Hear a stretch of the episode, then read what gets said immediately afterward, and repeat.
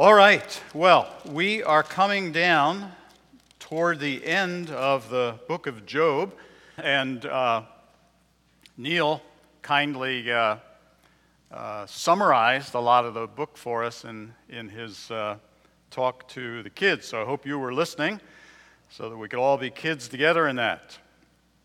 I want to just uh, uh, bring us up to speed on some of the more recent discussion we've been having on Job. And, uh, you know, one of the things that got lost in the pandemic is my clicker. So if anybody has my clicker, please return it.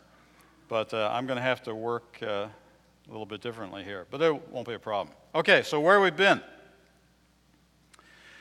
Job is the man who suffers innocently.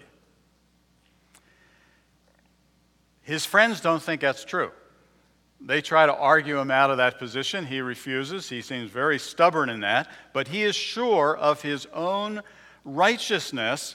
However, as we move through the book, the more Job talks, and he talks a lot, the more he talks, the less sure he is about God's righteousness, about God's justice. He feels that he's not been treated well, and he's he's increasingly frustrated by the fact that God won't give him any feedback. This has all happened to him, and God seems to be quite removed from the whole situation. And in order to get a meeting with God, which is his desire, uh, the best that he can do is try to manipulate the situation by giving God a legal challenge, a challenge to meet him in court. And so that is what grows throughout the long discussions that he has with his friends. He wants to meet God in court, and at the end, as we've seen, he gets his day in court. But the day in court is not what he anticipated. He anticipated going in and defending his position and calling God to account for what happened to him. He wants to hear from God not only his own vindication and justification, but he wants to hear as well how God can defend his own justice. So he gets to court, and as we saw last week in chapters 38 and 39, the discussion goes quite differently. In fact, what God does for two chapters is to redirect the conversation, not around the questions of innocence and justice and righteousness, but rather to the question of wisdom. Who is wise? How wise is Job? And that goes on for two chapters, at the end of which Job is silenced. God starts out the whole thing saying, I'm going to question you, and you answer me. And at the end of those two chapters, uh, Job says, in effect, I've got nothing to say. But at the same time, Job doesn't surrender his charge. Uh, Job doesn't say, you know, I'm sorry I called this court case. Uh, I don't think I really have any case to press with you, God. He just goes silent. And most commentators feel that the implication of that is that Job is still sticking to his guns. He is righteous, and he's not sure that God on his side is just or righteous. So that means that we've got a two part conversation then 38 and 39 with the follow up, and now in 40 and 41, which we look at today God begins the same way. Again, he says, I'm going to question you. I want you to respond to me. What has happened so far is that Job begins to realize that the universe is far more complicated than he had thought. That's what's happened so far. Life is complicated. Well, let's go into this next section then which I've entitled Let God Be God. Now, of course, that I ran into that phrase a long time ago, and it's, it's a little, it catches you up a little bit short because you say, well, who are we to let God be God? God's going to be God no matter what, which is true, But the point of that kind of a statement is that, that for ourselves, there needs to be that attitude of saying, God, you are God and I'm not. And I'm going to try to live my life in a way that recognizes that you alone are God. That's the idea of the phrase, and we'll see how that becomes important in thinking through Job. So let's, uh, let's read some of the verses. The two chapters are, are quite long, but let's get uh, the basic idea here. Then the Lord spoke to Job out of the storm, second time. Brace yourself like a man. I will question you, and you shall answer me. Now, in this section, we're getting more toward this question of justice. So notice in yellow Would you discredit my justice? Would you condemn me to justify yourself? That's where Job's been moving in this whole discussion. He's convinced he's righteous. Does that mean then that God is unrighteous in what has happened? So the Lord goes on Do you have an arm like God? And can your voice thunder like His? Well, then adorn yourself with glory and splendor and clothe yourself in honor and majesty. Unleash the fury of your wrath. Look at all who are proud and bring them low. Look at all who are proud and humble them. Crush the wicked where they stand. Bury them all in the dust together. Shroud their faces in the grave. Then I myself will admit to you that your own right hand can save you. Look at Behemoth, which I made along with you, which feeds on grass like an ox. What strength it has in its loins! What power in the muscles of its belly! Its tail sways like a cedar, the sinews of its thighs are close knit. Its bones are tubes of bronze, its limbs like rods of iron. Can anyone capture it by the eyes or trap it and pierce its nose? Can you pull in Leviathan with a fishhook or tie down its tongue with a rope? Can you put a cord through its nose or pierce its jaw with a hook? Will it keep begging you for mercy? Will it speak to you with gentle words. If you lay a hand on it, you will remember the struggle and never do it again. Any hope of sub- subduing it is false. The mere sight of it is overpowering. No one is fierce enough to rouse it. Who then is able to stand against me? Who has a claim against me that I must pay? Everything under heaven belongs to me. All right, well, God's second challenge to Job. Job has been silenced, but he hasn't given up his claim in court. And uh, we know as readers that if he goes to court against the Lord, he's going to lose his case. And uh, there's a measure of mercy here, I think, in which God is having this talk with Job to get him to, uh, uh, to bow out of the case, so to speak, uh, and to preserve his, uh, well, whatever you preserve in uh, not going to, to court, right? So here's God's second challenge. First, is Job able to assume the role of judging the wicked or running the world? That's uh, the question that comes up here. Job has presumed that God's justice is not correct. There's a Lady Justice, right, with the blindfold on. She's, uh, she's going to give a just judgment not uh, biased toward anyone. That's the idea of the blindfold. Uh, so, this idea of justice, ultimately rooted in God Himself, that God does what is right. He puts down the wicked, He raises up the humble and the righteous. Uh, Job thinks God isn't doing a very good job on that.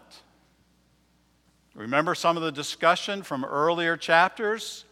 Uh, Job's friends want to argue God's righteousness and how he always puts down the wicked and, and blesses the righteous. And Job says, You guys don't get out enough. Why don't you look at the world honestly and see how often there are wicked people who die comfortably? And see how often there are righteous people who suffer terribly right to the end of their lives. How does that work out? And the implication is that Job's saying, you know, I, I think maybe I could do a better job at this. That's why I want to talk to God. Well, uh, God's now taking that on. He says in verse 8 of chapter 40 Would you discredit my justice? Would you condemn me to judge, to justify yourself? And in verse 11, he says, Unleash the fury of your wrath. Look at all who are proud and bring them low. Look at all who are proud and humble them. Crush the wicked where they stand. Job, uh, you think you can do a better job on this than I can. So here's your chance. You can be God for a day. Here's your job crush the wicked, bring about justice as you understand it. Can Job do that? That's part of the challenge. Secondly, God says, Job, uh, let's consider a couple of monsters. Let me call them monsters Behemoth and Leviathan. Chapter 40 is, is Behemoth. Uh, what is this creature that's being described? And the scholars go back and forth on it. If it is a land creature, an, a, a regular animal, then the guesses are something like an elephant or a buffalo or a hippopotamus. And they've all had their advocates. Probably the majority of people who go the direction of, uh, uh, of a normal land animal uh, are talking, are thinking hippopotamus. Now, part of the challenge is this is poetry, and so there's some things that don't fit literally with a hippopotamus. Uh, a tail like a cedar doesn't sound like a hippopotamus, right? So then you have to say, well, what is this? Is this some poetic exaggeration to make a point? Or the other school of interpretation here is that this is not supposed to be a, a, a known animal, but rather describes a kind of monster, uh, a land monster. Uh, we'll save that for a minute and move over to the second animal or, or monster that is described in the whole of chapter 41 Leviathan. What, you know, what's this creature? And uh, if you take the route that this is a, a known animal, then the best guess is probably a crocodile. It, talks about the scales and all the rest, but there's some things that don't fit a crocodile either unless you just say it's poetry. So this animal is described as breathing fire, which sounds more like a, you know, almost a fairy tale account of a, a dragon. But God says, Do you have the power to control Behemoth or the power to control Leviathan. Now, there, there may be earthly animals involved here, but it seems to me at least the background to this is some of the myths of ancient peoples that, uh, that talked about monsters as symbols of chaos and rebellion. And uh, if that's what's in the background here, then behemoth may symbolize the chaos, the earthly chaos that, uh, that this strange beast uh, brings about. How about, for example, the, the chaos that's caused by the coronavirus? Huh? Certainly uh, amazing that this, in this case, a little virus can topple economies, can threaten the best healthcare system in the world. I mean, imagine that. Do you sense the, the chaos that lies just under the surface of our highly touted technological culture and civilization? Just lurking, ready to come forth. Or there's Leviathan.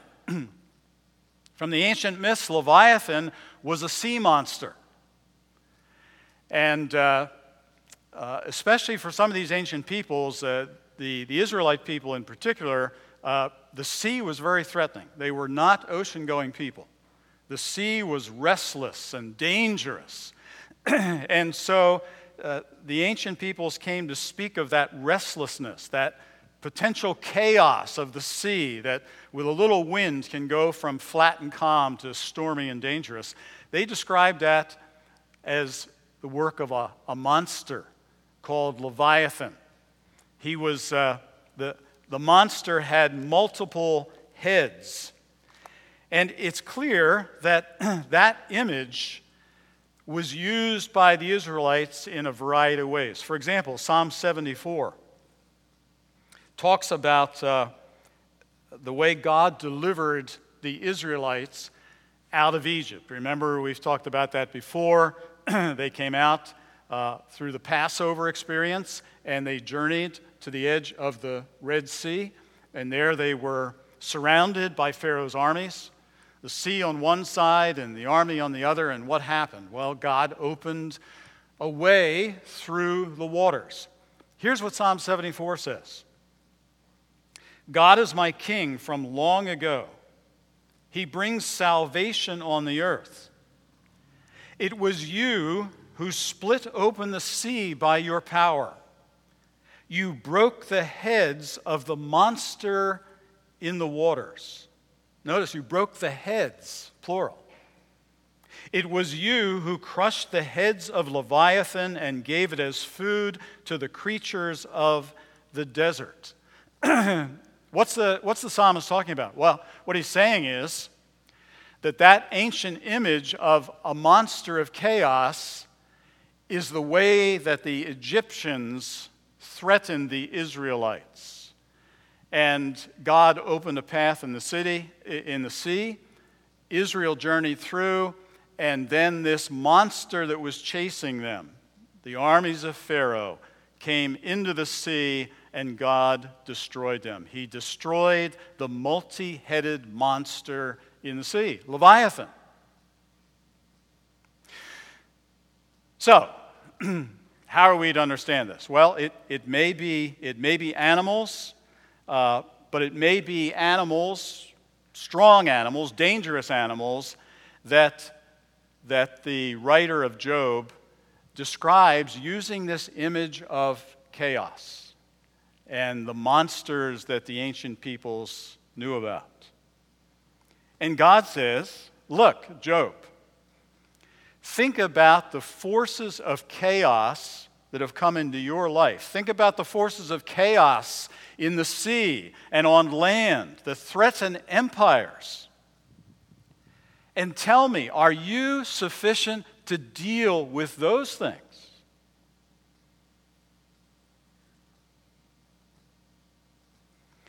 And that leads to a final question for Job. And that is Does Job need God? If Job can assume the role of judging the wicked and running the world, if Job can suppress and destroy the power of Behemoth or Leviathan, then God says, Job, you don't need me.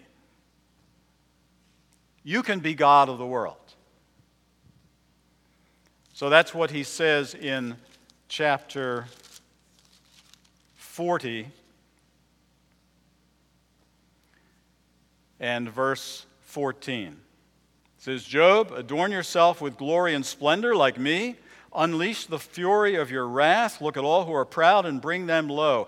Then I myself will admit to you that your own right hand can save you. You can be your own God, Job. Is that what you want?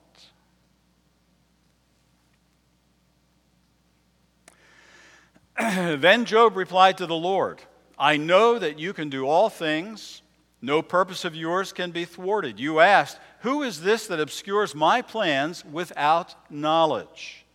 Surely I spoke of things I did not understand, things too wonderful for me to know. You said, Listen now, and I will speak. I will question you, and you shall answer me. Here's Job's answer My eyes had heard of you, my, my ears had heard of you, but now my eyes have seen you. Therefore I despise myself and repent in dust and ashes.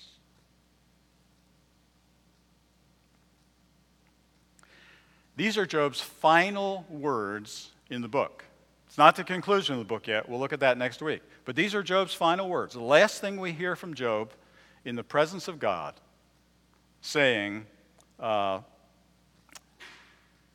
I, I repent in dust and ashes.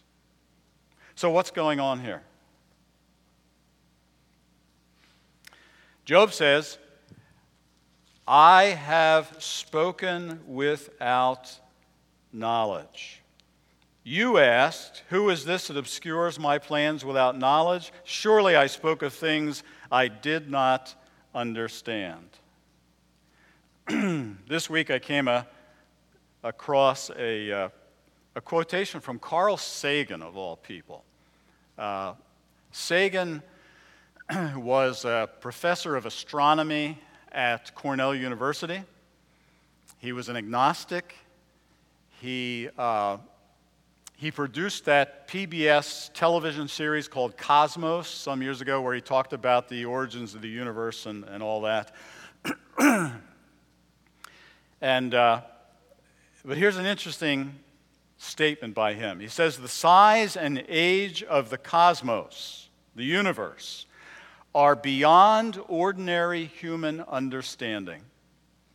Lost somewhere between immensity and eternity is our tiny planetary home. You get the sense there that he's overwhelmed, not by God, but what really functions in the place of God for Sagan, and that is the universe, the cosmos. He is so taken by the, the immeasurable size of the universe and the length of time that the universe has existed that he says uh, it's beyond ordinary human understanding. Now, if you can tra- transpose this to Job's experience with God, it's really very similar. The size and the age of God, if you want to say it that way, for Job has become overwhelming. He says, I spoke without understanding.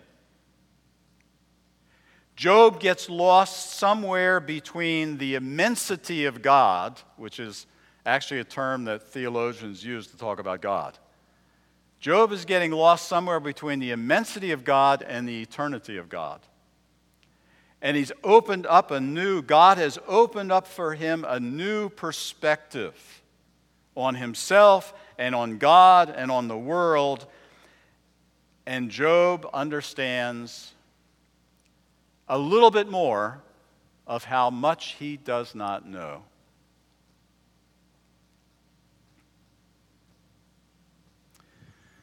Job said, I've, I've heard about you, but now I have seen you.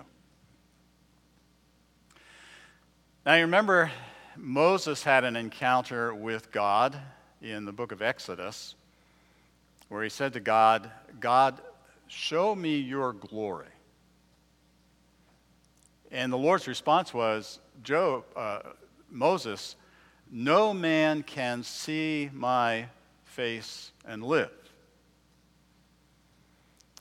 Paul, in writing to Timothy, gives that uh, beautiful doxology about God, the one who dwells in uh, inapproachable light, who, he says, no man has seen nor can see.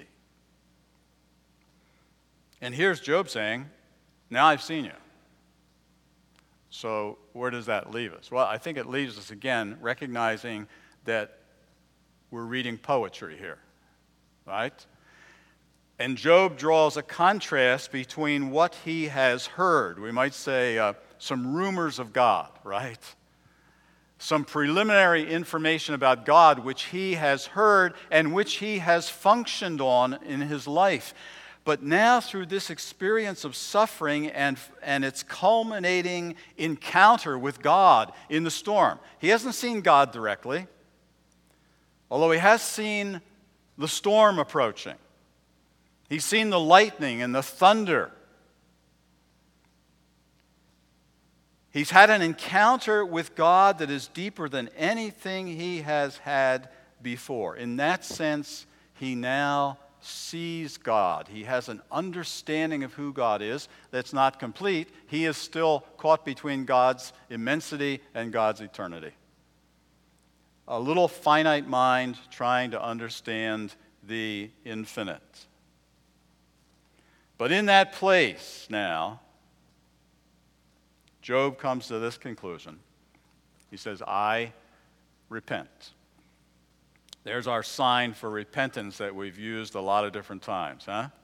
Repentance is that change of mind that results in a turning, a going back, a backing away from something. What is Job's repentance? Well, it's not the repentance his friends wanted him to take right? To confess to some sins that he didn't even commit. But rather, Job's repentance is a repentance from charging God with injustice. It's a repentance from thinking that Job can do a better job of being God than God himself. It's a sense of humility. What was the song that uh, the Ramages sang for us? Had the phrase in it something like, We will all be humbled when we see your face. Isn't that, isn't that what the phrase was? I thought, yeah, that fits, doesn't it? That's what Job's experience is. He has had a more direct encounter with God. He has seen God and he's humbled by it. He repents of the sin of what? Well, the sin of pride. The same sin that goes all the way back to the Garden of Eden in Genesis chapter 3 when human beings said, We'll be God for ourselves. Job gets the offer of being God for a day to see if he can rule the world better than God, at least fix his own circumstances. God says, If you can do that, Job, you don't need me. Job at the end repents. He said, Yeah, I need God. And I repent of that pride which attacked God for the way he was ordering the world and even the way he ordered the circumstances of my life. Here's what John Hartley says in his commentary on Job. In taking this path, Job confirms that humility is essential for a vital relationship with God. With this concession, Job demonstrates that he serves God for himself alone and not for any personal gain or benefit, not even his own justification.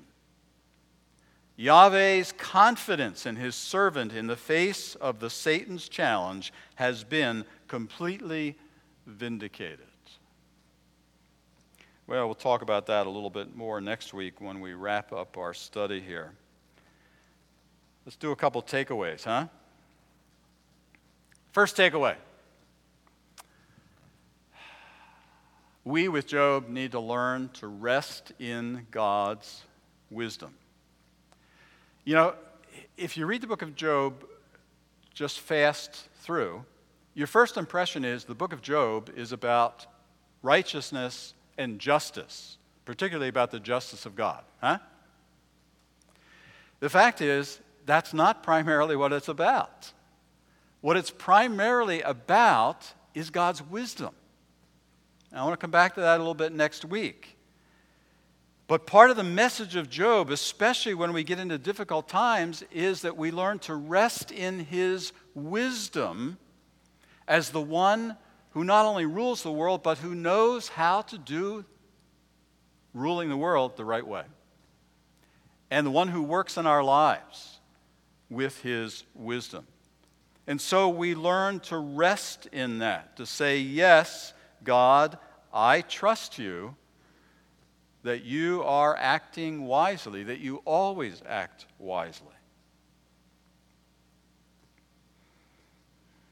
And then coming back to our title here, resting in God's wisdom means that we let God be God. And my temptation and your temptation is always to try to take that God perspective back to ourselves and to say, yeah, God, I, I think I'd be okay with you running the rest of the world, but at least in my world, I want to be God. I want to call the shots. I want to make the big decisions myself. And uh, part of the message of Job is Job can't be God. He's now convinced of that. He doesn't want to be God. And uh, that's a lesson for us as well. And then finally, I think this is an important takeaway from the study of this book.